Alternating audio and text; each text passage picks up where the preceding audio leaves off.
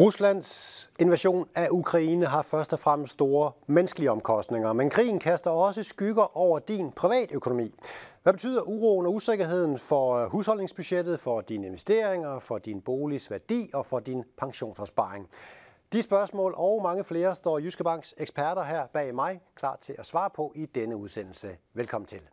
Ja, goddag og velkommen til den her ekstra finansbrief. Ukraine-Rusland-krisen. Rusland-Ukraine-krisen. Krig i uh, Ukraine. Vi skal jo kigge lidt på, hvordan det her det påvirker de finansielle markeder. Så kan det næsten ikke undgås, at boligmarkedet øh, kommer øh, lidt i, i, i modvind. Er der nogle indikationer på, at aktiemarkedet det rent faktisk har har bundet. Det man i, i hvert fald skal, skal holde øje med lige nu, jamen, det er jo øh, inflation. Det er selvfølgelig en, en uh, historisk uh, situation, som vi følger tæt.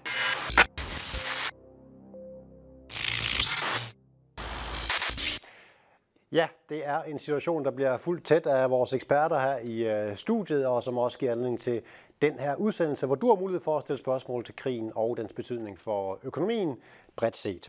Lad mig lige præsentere vores ekspertpanel. Vi har boligøkonom Mikkel Høgh, vi har ekspert øh, på pension John Hansen, vi har chefstrateg i Fredslund Madsen, og vi har cheføkonom Niels Rønhold dernede. Rigtig mange af jer har skrevet ind med spørgsmål på forhånd. Tusind tak for det. Den tager vi fat på lige om lidt, og der er selvfølgelig også mulighed for at stille spørgsmål undervejs via webinaret, så samler jeg dem op her i øh, min computer. Jeg vil godt lige indledningsvis måske lige bede jer hver især super kort lige at sætte et par overskrifter på, hvordan krigen indtil nu har påvirket jeres øh, fagområde, kan vi kalde det. Mikkel Høgh, boligmarkedet, hvordan er det påvirket, hvis overhovedet påvirket? Jamen, i virkeligheden, så øh, sådan en krig her påvirker jo ikke boligmarkedet som sådan. Øh, folk skal jo stadigvæk have et øh, sted at bo, uanset om der er en frygtelig situation eller ej. Men der er nogle af følgevirkningerne, som har betydning for, for boligmarkedet, og boligmarkedet var allerede inden krigen sådan et lidt shaky sted. Så, så stigende inflation, stigende renter og den slags ting øh, er ikke noget, der er super godt for, for boligmarkedet. Vi vender tilbage til forventningerne til boligmarkedet, Mikkel, lige om lidt. Øh, John Hansen, pensionsområdet, hvad er det, der fylder hos sådan en som dig lige i øjeblikket? Jamen, jeg tænker, øh, det er ikke så meget investeringsmarkederne, for det, det går jo sådan set ikke, øh, ikke specielt dårligt på grund, af, på grund af krigen, men det er mere det der med de stigende energipriser, stigende fødevarepriser osv., som kan bekymre især dem, der måske kan kigge ind i en pensionsperiode lige om kort tid. Og til dem vil jeg bare sige, jamen, kom i banken og få et møde om det, og så lad os prøve at kigge på, hvordan tingene kan nå sammen. I Fredslund, øh, hvis man som investor er lidt nervøs, skal man så også bare komme ned i banken, eller, eller hvordan lyder overskrifterne på finansmarkedet lige i øjeblikket? Ja, det er jo rigtigt. Vi har jo egentlig 2022 øh, har været lidt dårligt for aktiemarkedet med, med negativ afkast. Men siden invasionen, der er aktiemarkedet faktisk steget. Så der er vi altså op øh, på de fleste aktiemarkeder. Så aktiemarkedet har selvfølgelig været nervøst, lige initialt, men har så været rimelig afslappet, fordi de sådan ligesom regner med, at ah, men det ser da vist ud til at ikke blive en helt stor katastrofe.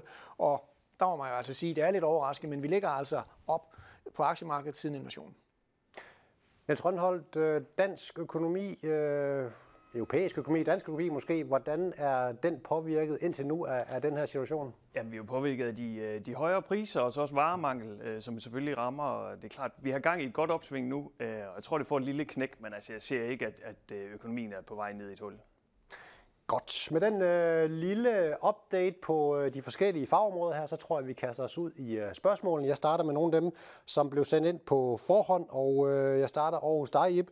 Øh, det er Varny, der spørger, hvilke konsekvenser for investeringer drager strategerne af krigen? Hvordan har banken taget hånd om situationen? Hvilke typer aktier er blevet solgt, og hvilket er blevet, og hvilke er blevet købt? Ja, hvordan har I navigeret i det her, Ip? Jamen, det er selvfølgelig klart, at, at øh, når der sker sådan en, en, en begivenhed, så skal man selvfølgelig tage bestik af, hvor alvorligt er det her. Hvad kommer det til at, at betyde? Og det kan selvfølgelig også være det, man ikke gør, som også kan være vigtigt. Vi har jo sådan en overordnet porteføljerisiko, hvordan vi fordeler det mellem aktier og obligationer. Den har vi faktisk valgt at fastholde øh, på neutral, så vi har altså ikke taget nogen øh, ændringer der.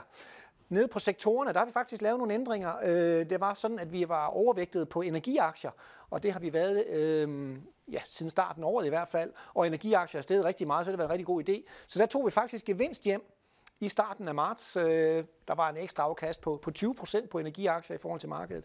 Så der tog vi altså og solgte energiaktierne, og så gik vi overvægt på råvareaktier i stedet for. Også fordi vi kan se, at råvarepriserne de stiger. Så det har været en af de konkrete tiltag, vi har lavet øh, efter krisen.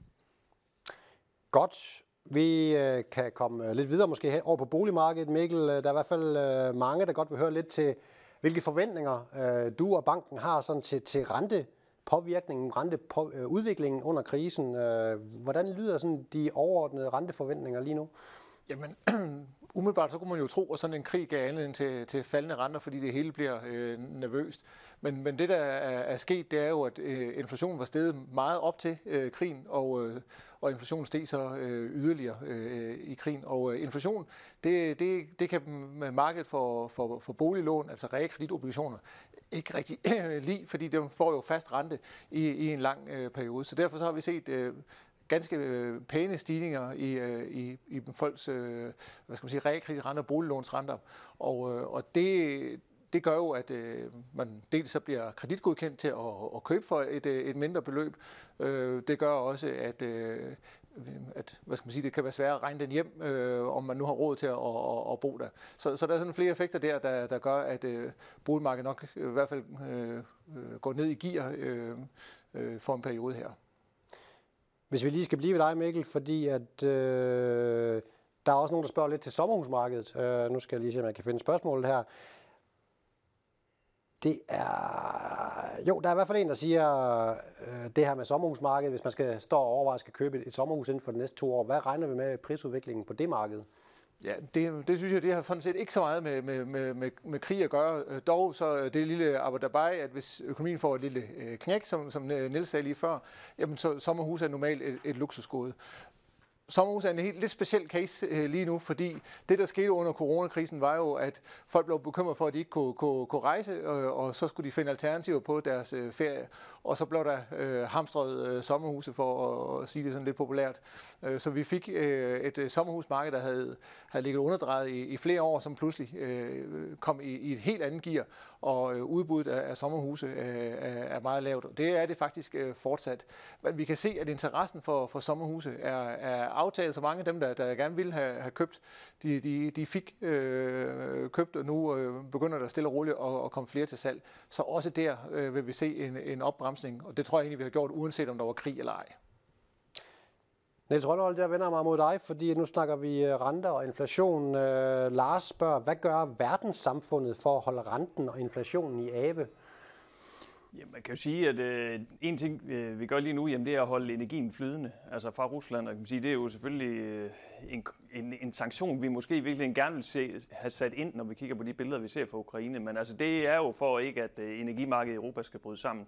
Så på den måde holder man men inflationen nede på den måde, kan man sige. Men ellers er renterne jo til for, at inflationen skal blive dæmpet, og det, det er jo der, hvor centralbankerne, kan man sige, jamen, de skal kigge på inflationen og øh, udelukkende øh, mere eller mindre, når de styrer, styrer pengepolitikken, og det er det, der har presset renterne op øh, i den korte ende, altså i, øh, altså undskyld, i den lange ende især indtil nu. Ikke?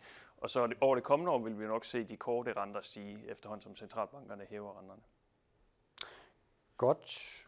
John, et pensionsspørgsmål til dig fra Nils. Han spørger, jeg og min hustru har begge to tjenestemandspensioner.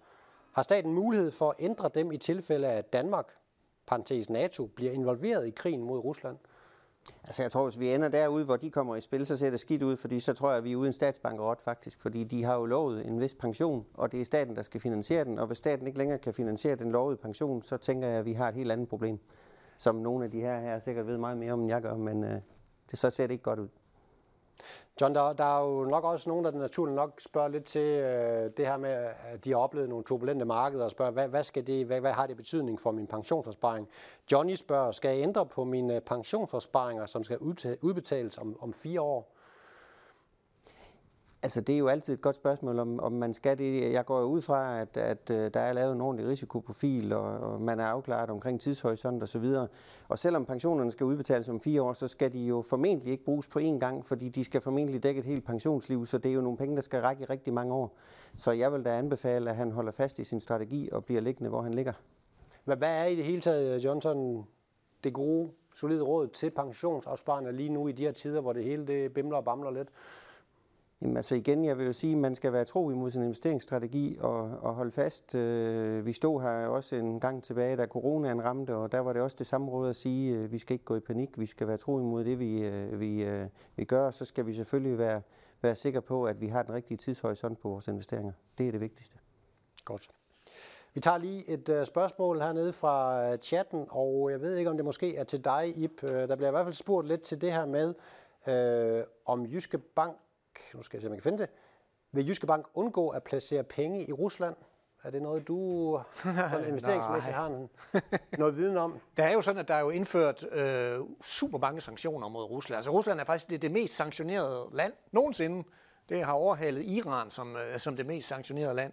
Så, så øh, jeg, jeg tror, altså øh, Jyske Bank har ikke noget som helst sådan investeringsmæssigt at gøre med Rusland. Og jeg tror også, at øh, med de sanktioner, der ligger, så er det mere eller mindre en, en, øh, en umulighed, og jeg tror heller ikke, vi har noget ønske om egentlig at, øh, at støtte det marked. Vi tager et spørgsmål mere fra chatten. Tak for det. Det er til dig, John. Pension. Man siger, at pensionerne bliver udhulet på grund af inflationen. Hvordan kan man bedst sikre sin pension, hvis man skal gå på pension inden for de næste fem år? Jamen, man skal selvfølgelig sørge for at have en, en spredning i sin øh, investeringsportefølje, både på, på lande og på brancher osv., så, videre, så, man, så man får spredt sin risiko på sine investeringer. Det må være øh, absolut det bedste råd, jeg kan give. Og så igen, lad være med at gå i panik, hvis markederne de skulper lidt, så skal man holde fast i sin, i sin strategi. Godt. Et spørgsmål mere, og det bliver til dig, øh, Mikkel, fra Line. Line hun spørger, som førstegangskøber, er det så et dårligt tidspunkt at gå ind på boligmarkedet nu med stigende renter, stigende priser generelt og usikkerhed sådan overordnet set? Ja, det, altså man kan jo sige, at de der ting, som, som Line nævner her, de giver jo øh, modvind, men, men jeg tror, man skal se lidt anderledes på det, hvis man skal ind på, på boligmarkedet. Fordi øh, jeg tror, et, et grundlæggende godt råd i den forbindelse, det er, at man køber bolig, når man øh, har, be, har behov for en, en, en bolig. Og øh, hvis øh, Line har brug for at, at komme ind på, på boligmarkedet og, og få sin første bolig, så, så tror jeg, hun, hun skal gøre det. Øh, også fordi, at hun formentlig har en noget længere horisont end, øh, end, end de her øh, problemer, der er i, i, i, i verdensøkonomien øh, lige nu. Så øh, hvis hun bliver, ellers, øh, bliver boende øh, længe nok, må ikke så, øh, at øh, tingene øh, de retter sig lidt. Øh, den var rundt, tror jeg, man skal lade være med at tænke på en bolig som en, som en investering på den måde, så man godt er klar over, at det er den største investering, mange mennesker gør. Men, øh, men det, det giver os også et afkast i form af et godt sted at sove. Mikkel, jeg bliver ved dig, fordi at, øh, nu skal vi se, øh, det er Jørgen, der spørger, hvordan ser I på udviklingen i parcelhusbyggeriet? Vil der ske en øh, drastisk opbremsning her på grund af rentestigninger og de stigende materialepriser? Jamen, de øh, firmaer, der, der, der PT øh, bygger parcelhuse, kan jo godt mærke, hvad hedder det, at det, det kniver lidt med at få nogle af de materialer, de skulle bruge. Det var egentlig også et problem allerede før vi fik øh, en krig, fordi forsyningskæderne jo brød sammen øh, øh, ovenpå på coronaen. Så, så det er et problem, vi har haft øh, i noget tid, at øh, materialpriserne er, er steget voldsomt i, i pris, øh, og øh, Måske nogle af materialerne har næsten været umulige at skaffe, eller haft det i hvert fald meget øh, øh, forlænget øh, hvad hedder det, leveringstid. Så, så generelt så, så ser vi, at øh, byggeriet af, af parcelhuse øh, bremser op. Også fordi, at, at der var godt gang i vores økonomi øh, allerede inden øh, den her øh, invasion. Det gjorde jo også, at det kunne være svært at få, få fat i, i håndværkere.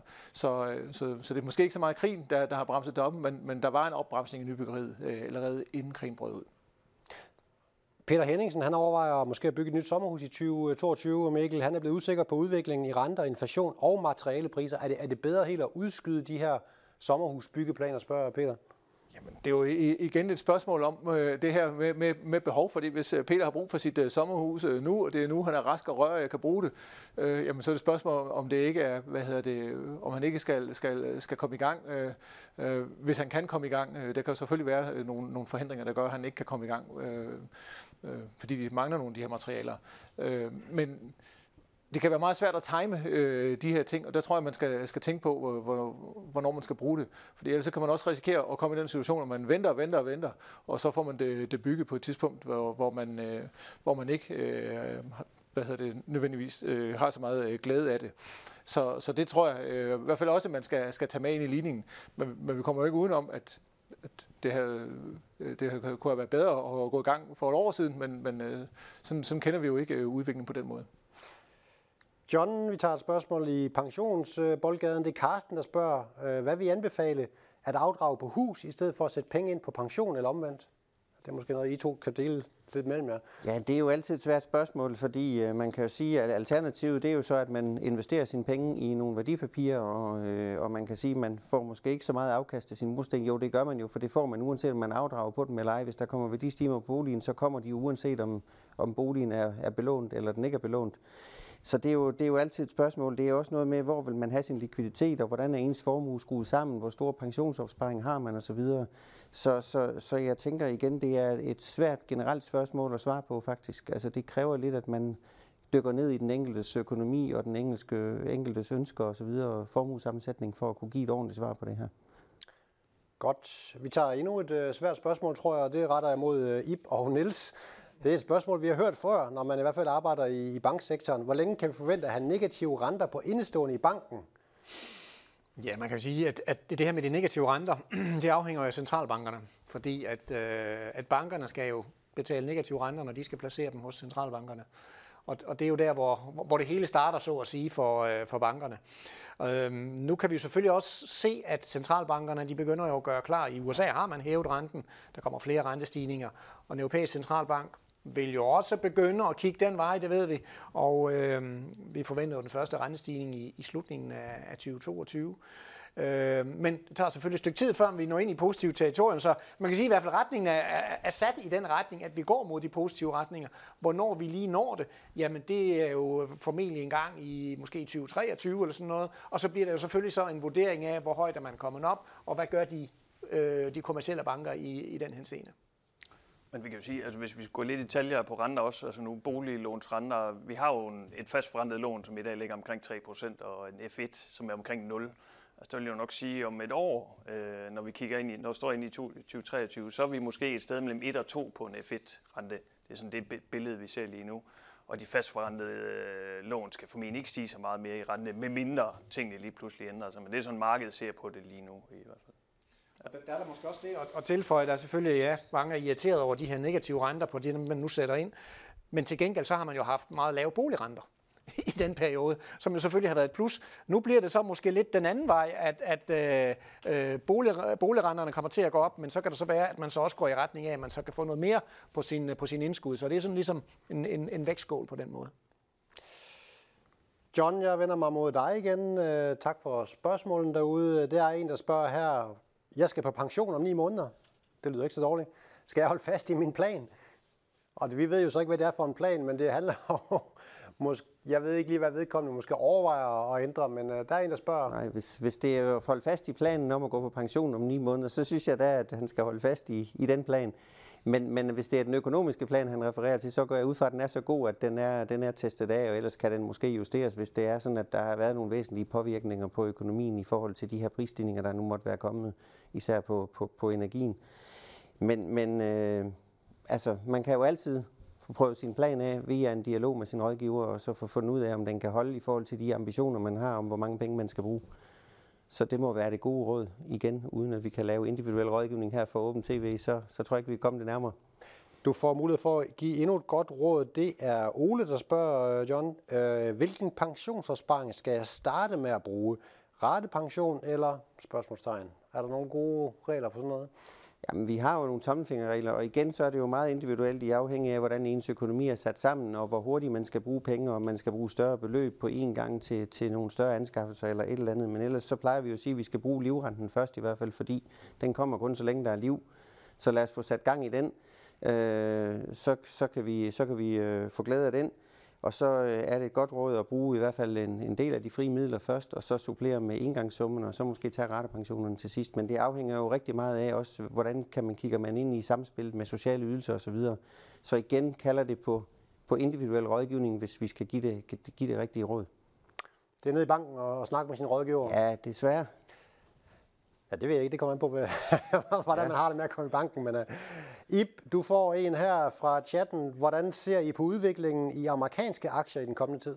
Ja, altså det er jo interessant, at øh, amerikanske aktier har jo sådan, øh, kan man sige, da krigen startede, spillede det lidt rollen sådan, sådan den sikre aktiehavn. Der så vi faktisk, at amerikanske aktier, det var der, hvor man, hvor man gik hen. Og, og kigger vi på aktiekursudviklingen siden invasionen startede, jamen så er amerikanske aktier, så er de steget, jeg tror de er steget omkring 7% eller sådan noget, og europæiske aktier, de er steget måske 1%. Så selvfølgelig har markedet sagt, ah, det er vist øh, værst for Europa, det her, det her krig i Ukraine, mens USA det er så langt væk, og de er selvforsynende med energi, så de har ikke de samme udfordringer. Når vi kigger lidt længere hen, så tror jeg måske, at de amerikanske aktier godt kan få problemer, fordi dels så er de amerikanske aktier stadigvæk noget dyrere end de europæiske aktier. Og det er jo selvfølgelig lidt af en, en, en udfordring. Amerikanske aktier har i lang tid været i, i førersædet. Og når man har dyre aktier, og man så samtidig har en centralbank, der er i gang med at hæve renten, og måske hæve den ganske hurtigt, så er det noget, der kan presse de amerikanske aktier. Så når der er nervøsitet, øh, som der har været lige nu her, jamen så er de amerikanske aktier, der, der har teten, det er på den korte bane, men på den lidt længere bane, der kan jeg altså godt se flere udfordringer for de amerikanske aktier, og så er det måske bedre så at kigge andre steder hen. Lige i øjeblikket, der kan jeg jo sige, der har vi faktisk japanske aktier på, på, øh, på overvægt, og de har faktisk også klaret sig egentlig ganske pænt her efter Hvor, hvorfor lige, øh, hvad er det, I tror på med Japan? Der? Med hensyn til Japan, der har vi at gøre med et meget billigere aktiemarked. Øh, væsentligt billigere end, øh, end, i, end i USA. Plus at Japan er jo sådan meget gearet mod den globale vækst. Altså er der vækst i den globale økonomi, så vil de japanske aktier klare sig godt. Mens at USA er sådan et mere lukket marked, typisk et marked, der bevæger sig lidt mod konjunkturen, og vi er jo stadigvæk i gang med, kan man sige, fra genåbningen og have en økonomi, der er i fremgang. Så der regner vi egentlig med, at, at både japanske og europæiske aktier vil reagere positivt på det. Og så må man sige, at de europæiske aktier, de har så bare den bagdel, de ligger tæt på, på Ukraine og Rusland-krisen. Der ligger Japan trods alt øh, lidt længere væk. Og nu, snakker du, nu taler du varmt for japanske aktier, Ip, så, så ved jeg ikke, så kan vi jo tage et spørgsmål fra Jørgen, der spørger, hvis jeg kommer med 3 millioner kroner som investor i dag, ja. hvad, vil, hvad vil I så anbefale at investere i? Ja, først så skal han jo så få fastlagt sin risikoprofil. Altså, hvad, hvad er han for en, for en investor? Hvor mange aktier, hvor mange obligationer skal han have? Er han sådan en midt imellem investor, balanceret? Jamen, så siger vi jo egentlig, jamen så skal du have 40% aktier, 50% i det, vi kalder traditionelle obligationer, og så 10% i det, der hedder højrente obligationer. Og der vil vi jo så kigge på, når vi så skal anbringe det rent konkret, jamen hvad har vi af holdninger til de regionale aktiemarkeder, så skal han nok have lidt flere japanske end, end, end normalt. Han skal have nogle af, af de sektorer, vi er overvægtet på. Det er energi, det er IT og det er finans, så dem skal han selvfølgelig også have lidt mere i. Så det vil blive sådan en, en, en kan man sige, en øh, portefølje, investering, der er spredt ud, og så selvfølgelig med lidt ekstra de steder, hvor vi er positive, både sektormæssigt og øh, regionsmæssigt. Niels, vi skal lige tilbage på øh, økonomisporet, fordi at øh, der er en, der spørger her med, når priserne på stort set alt stiger, og åbenbart vil fortsætte med at stige et stykke tid endnu, vil der så automatisk komme et pres på lønnen, som også skal stige, og hvilke brancher bliver så hårdest ramt? Har du bud på det? Altså det er jo oplagt, at lønnen også kommer til at stige nu, øh, og det tror jeg egentlig bliver bredt. Altså, man normalt vil jo pege på byggeriet som et sted, hvor der, der ligesom er en hurtig vej til lønstigning, men der er jo egentlig allerede godt gang i den. Så jeg tror egentlig bare, jeg vil sige øh, over hele paletten. Øh, altså der peger pilen opad nu for lønningerne. Og det er selvfølgelig også nødvendigt, når nu øh, øh, priserne stiger så meget som muligt. Så det er ligesom det, der skal kompensere os forbrugere for, at, at, at priserne så bliver højere. Så det er jo den dynamik, man får gang i nu. Og den tror jeg egentlig, vi har fået gang i øh, Ukrainekrigen eller ej, øh, fordi vi jo er i en højkonjunktur, hvor den her pris- og løndynamik øh, egentlig ja, allerede var i gang, kan man sige.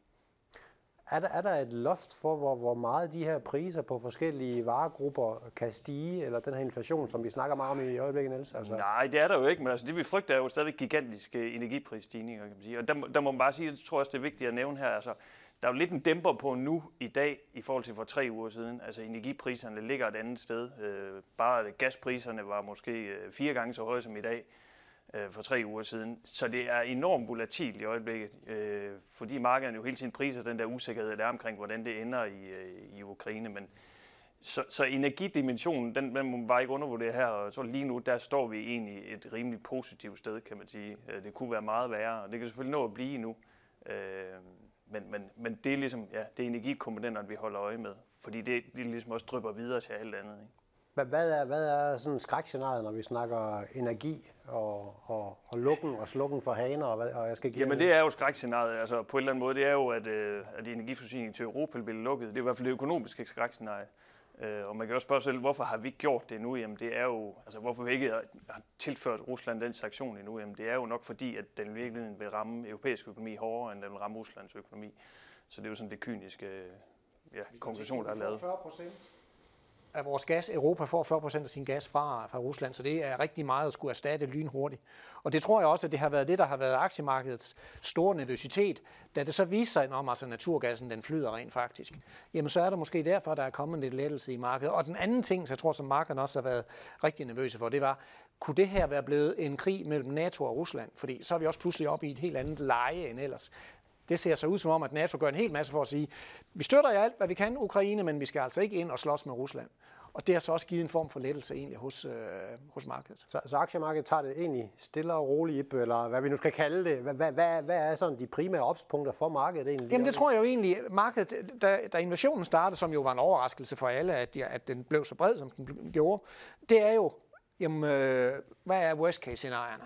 Og, og, og det vil selvfølgelig være, vi lukker for energien, eller Rusland lukker for energien, altså en af parterne, eller den begge to lukker helt for Europas energiforsyning, hvad pokker skal vi så gøre? Så får vi kæmpe store prisstigninger jo, og energimangel simpelthen, altså forsyningsproblemer. Og så den anden ting, det tror jeg, som var der sagde, bliver det her en krig mellem NATO og Rusland? Fordi øh, så er der jo ikke langt til, at folk begynder at tænke verdenskrig og ting og sager. Begge de to ting er jo så vist sig i hvert fald indtil videre ikke at materialisere sig. Og det tror jeg ligger bag ved, at markedet så måske drager lidt sådan et lettelsens suk, selvom det jo stadigvæk er meget usikkert, hvad der kan ske i den her krig. Det her med energi og, og gas fra Rusland til Europa, der er en, der spørger her, kan vi ikke handle energi fra et andet land? Ja, der er jo det her med, at, at gas og olie er jo fysiske varer. Det er noget, der skal transporteres fysisk gennem øh, rørledninger, skibe eller tog, eller hvor pokker det nu skal komme fra. Og det er jo sådan, at øh, produktionen i, i verden er jo ikke bare sådan, at man har en stor ledig kapacitet. Øh, der, er jo, der er jo andre, der bruger energi her i verden. Så man kan ikke sådan lige på den meget korte bane sige, jamen så øh, finder vi bare det hemmelige lag, og så tager vi noget derfra. Altså der skal man jo rundt til de forskellige producenter og se, kan I øge i jeres produktion? Og igen, fordi det er en fysisk vare, så øger man jo heller ikke bare lige øh, gasproduktionen lynhurtigt hurtigt. Så, så, så umiddelbart så er det altså noget, der tager noget længere tid, fordi der er kun sådan en begrænset mængde energi, produktionen, og vi kan ikke bare lige øge den fra den ene dag til den anden. Men det er selvfølgelig, Europa har jo øh, arbejdet på planer, har ambitiøse planer om, at man vil erstatte, jeg tror det er 80 procent af den russiske energi inden for et år, og prøver at lave aftaler med både med Mellemøsten og med USA og, øh, og forskellige andre ting. Men det er altså en stor opgave. Du får lige et investeringsspørgsmål mere, Ip. Nu har du godt nok øh, slået et slag for, at markederne faktisk er kommet pænt tilbage. Ja. Der er en, der spørger her, eftersom året er startet ud med faldende afkast på aktiemarkedet, er det så bedre øh, og mere rentabelt at investere i guld eller andet materiale, indtil krisen er overstået? Ja, det interessante er også, hvis vi kigger på guldprisen, fordi man jo også tror sådan en krig, det får folk til at søge ind i guld. Men kigger vi på guldprisen, så er den altså kun steget 1% siden invasionen var, den var op og stige meget mere egentlig, men er også faldet tilbage igen, fordi markedet sådan drager lidt en lettelsesuk over, at vi ikke fik de her måske aller værste scenarier øh, i virkeligheden. Øhm, guld skal man jo se på måske lidt som sådan en, en forsikrings anbringelse, som man måske kan sætte 5% af sin, sin investering i, og, og som sådan en forsikring mod, hvis nu alt muligt øh, går galt, så har man da i hvert fald det her, det her guld. Øhm, så jeg vil ikke nødvendigvis sige, at øhm, så kaste alt ind, ind i, i, i guld, det vil, ikke være, det, vil, det vil ikke være en klog idé. Der er det altså bedre at få sig spredt ud i, øh, i porteføljen i virkeligheden, og få, få anbragt det i lidt af hvert. Og man kan jo sige, en af de ting, vi gjorde i starten af marts, det var jo blandt andet også at gå ind i råvarer, Øhm, og det er jo så også det er jo metaller, og det er jo andre typer råvarer, fordi vi kunne godt se, der vil være et bud efter de her råvarer. Der vil være en usikker råvaresituation. Det bør egentlig også være positivt for råvareaktierne. Så via aktiemarkedet har vi allerede lavet noget af den der eksponering faktisk.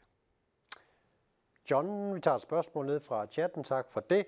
Øh, værdien af pensionsdepoterne og aktier for frie midler er alvorligt forringet, men tabet opstår vel først, hvis man sælger.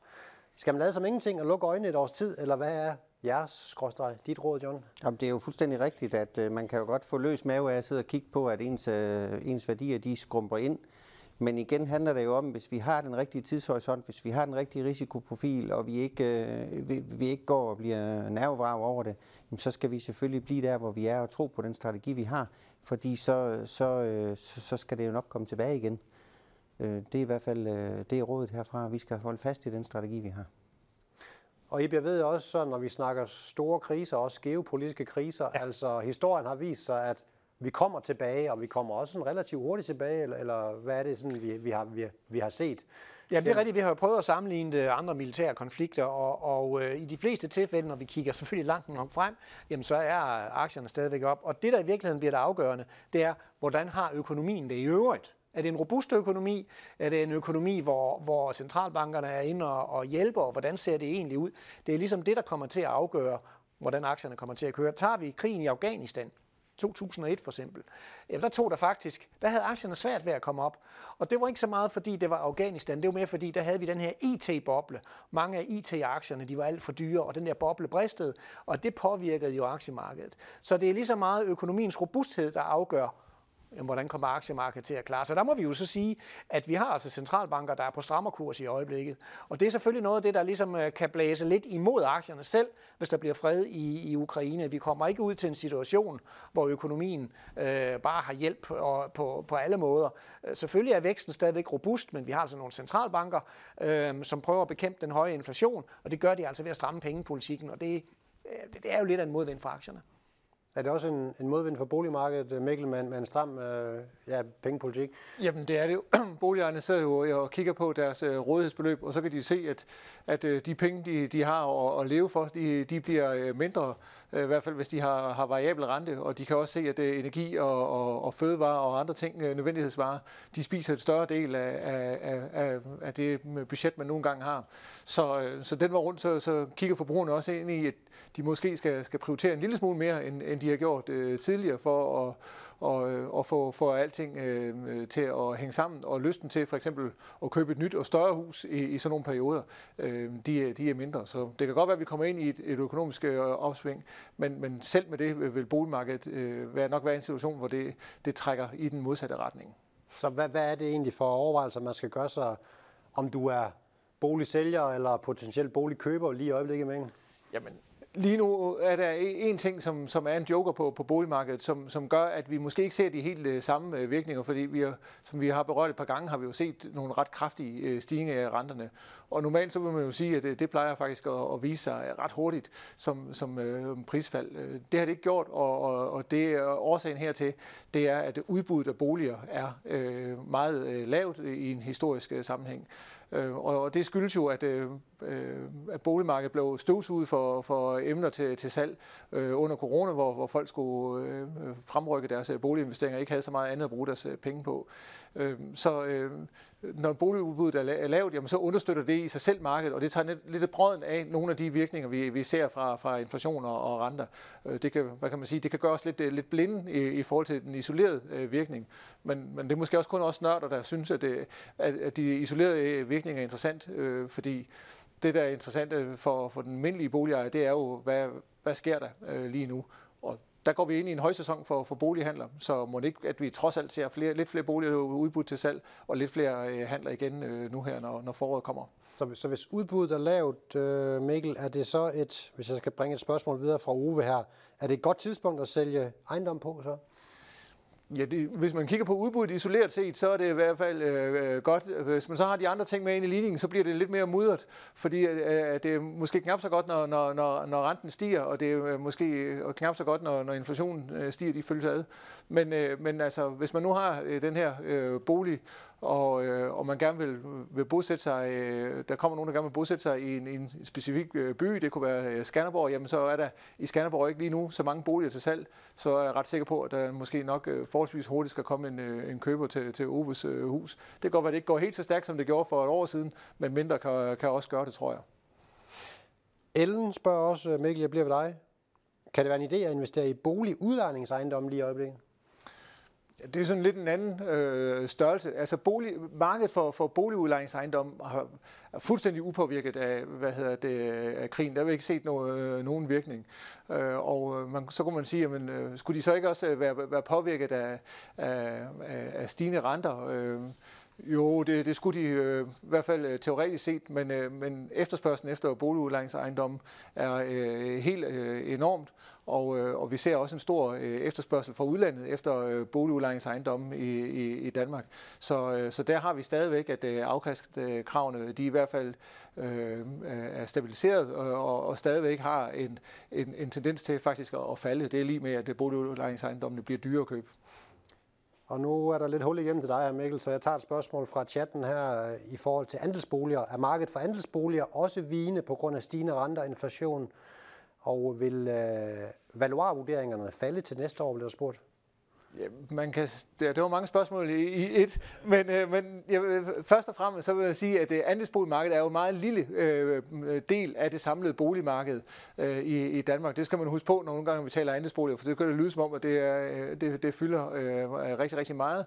Øh, men men øh, hvis man sådan kigger på det, så er det jo egentlig primært i København og Aarhus, øh, at andelsboligerne ligger. Så ved jeg godt, der ligger lidt, lidt spredt, men, men øh, størsteparten ligger der.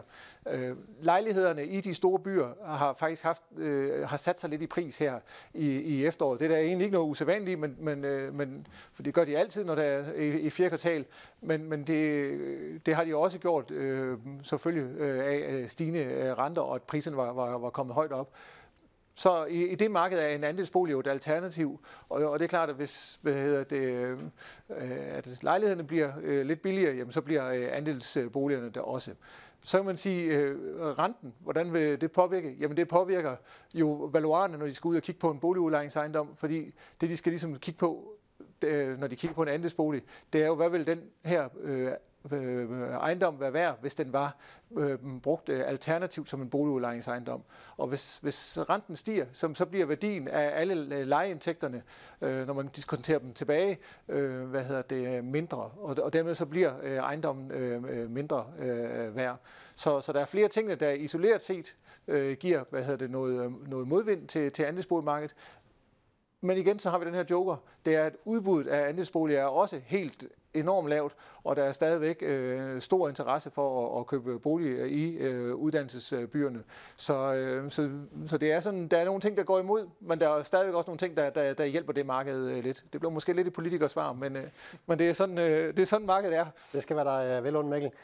Nu må vi se, om vi kan få et uh, politisk svar fra dig, Niels Rønholdt, fordi at, uh, nu, har vi snakket, uh, nu har vi snakket renter rigtig meget i det her rum, og nu kan vi måske prøve at samle lidt op, fordi Nikolas han spørger, jamen, hvad er forventningerne til renten, hvis man ser to-tre år frem? Vi kan måske både snakke korte og lange renter, mm. Niels. Kan, kan du Jamen, det var egentlig, op her? Sådan, ja, vi var egentlig lidt ind på det før. Altså, jeg tænker sådan en F1-rente om et års tid, den er i 0 nu. Et sted mellem 1 og 2 procent, måske lige midt imellem, er der, hvor vi ligger. Og så må vi se, om vi får yderligere rentestigning. Det afhænger lidt af, om konjunkturerne fortsætter den, den gode pil opad. Og ellers så de lange renter jo, som er i 3%, altså et fastforrentet lån 3-3,5, jamen det er måske mere eller mindre der, de skal være. Men altså, det er jo meget usikkert det her. Det er sådan det bedste bud, øh, vi har lige nu også, men, men, men tingene kan selvfølgelig ændre sig, men, men det er sådan, det ser ud lige nu. Så det er jo stadigvæk lavere renter end i de gode gamle dage, om, om man så må sige. Jeg synes i den forbindelse, synes jeg, det er vigtigt at huske på, fordi det er et spørgsmål, vi tit bliver mødt. Altså, dengang vi kom oppefra og ned på 3% som øh, fast øh, 30-årig realkreditrente, der synes vi, det var, var helt fantastisk, og, og, og holdt op, kunne, kunne, kunne boligretterne virkelig komme øh, helt der, derned. Nu kommer vi selvfølgelig nedefra, og det er godt forventet, vi har været i en halv procent, og det er gået hurtigt øh, op i, i, i 3 procent. Men, men i en historisk kontekst, så har vi stadigvæk helt utrolig lave renter.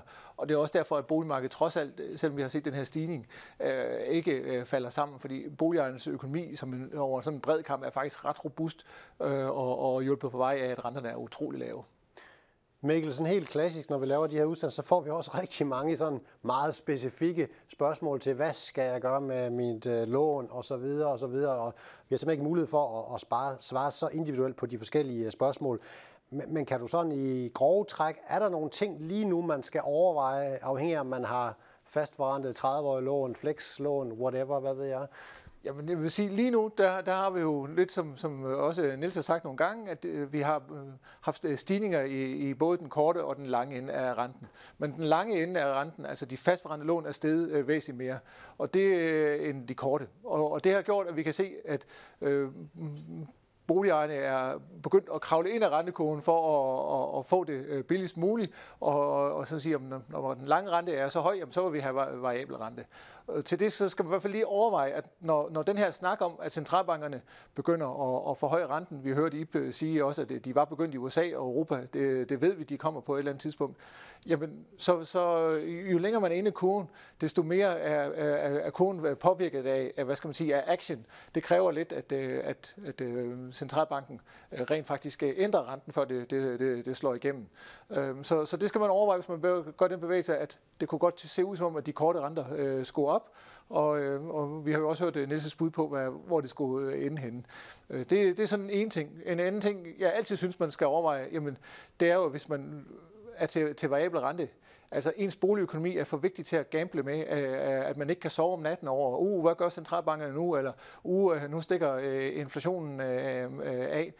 Så, så hvis man har økonomi til, at det kan gå, gå lidt op og ned, jamen så kan det være en god idé med, med, med, med variabel rente. Men hvis man ikke kan sove over det, så synes jeg altså, at man skal, skal overveje at få en, en, en fast rente i stedet for. Har man så fast rente, så skal man så også overveje lidt, hvad er, øh, vil man også lave aktiv gældspleje? Det er der nogen, der vil. Det er måske lidt mere for, for fejnsmækkere, men alligevel, så, så er det, øh, det, det er også en, øh, en, en mulighed. Og, og endelig så kan man også begynde at tage stilling til, jamen, skal jeg afdrage på min, øh, min, min gæld, eller øh, har jeg anden og dyre gæld, der er bedre for, for at afvikle det og, og lignende. Så, så der er flere øh, parametre, som man ligesom må, må prøve at, at kigge på og, hvis man er i tvivl og ikke øh, synes, man har nogen at snakke med om, jamen så, så har vi masser af kollegaer derude, som, øh, som, som ved en hel del om, om, om det her. Og øh, Niels, måske hvis man er i tvivl om noget andet omkring, hvordan øh, dansk økonomi står rustet lige i øjeblikket, hvordan lyder dommen så egentlig over, over, over den? Jamen, jeg synes faktisk, det er tankevækkende her. Der har jo ikke rigtig været nogen, nogen spørgsmål til prisstigningerne som sådan. Det er mest renten, der bliver tænkt på. Det er jo priserne, der er steget meget på, Øh, Ukrainekrigen her. De var så stedet meget inden. Men det er jo betryggende, at, at der ligesom ikke er så stor frygt der. Jeg tror egentlig, at langt de fleste danskere har god plads i husholdningsbudgettet til det, og det er også derfor, jeg ikke tænker, at konjunkturerne egentlig øh, vender dramatisk på det her. Og måske afslutningsvis også et spørgsmål til dig, Ip, her nu. Hvordan, hvordan har din investor mave det lige i øjeblikket? Er den optimistisk, pessimistisk, øh, neutral? Sådan?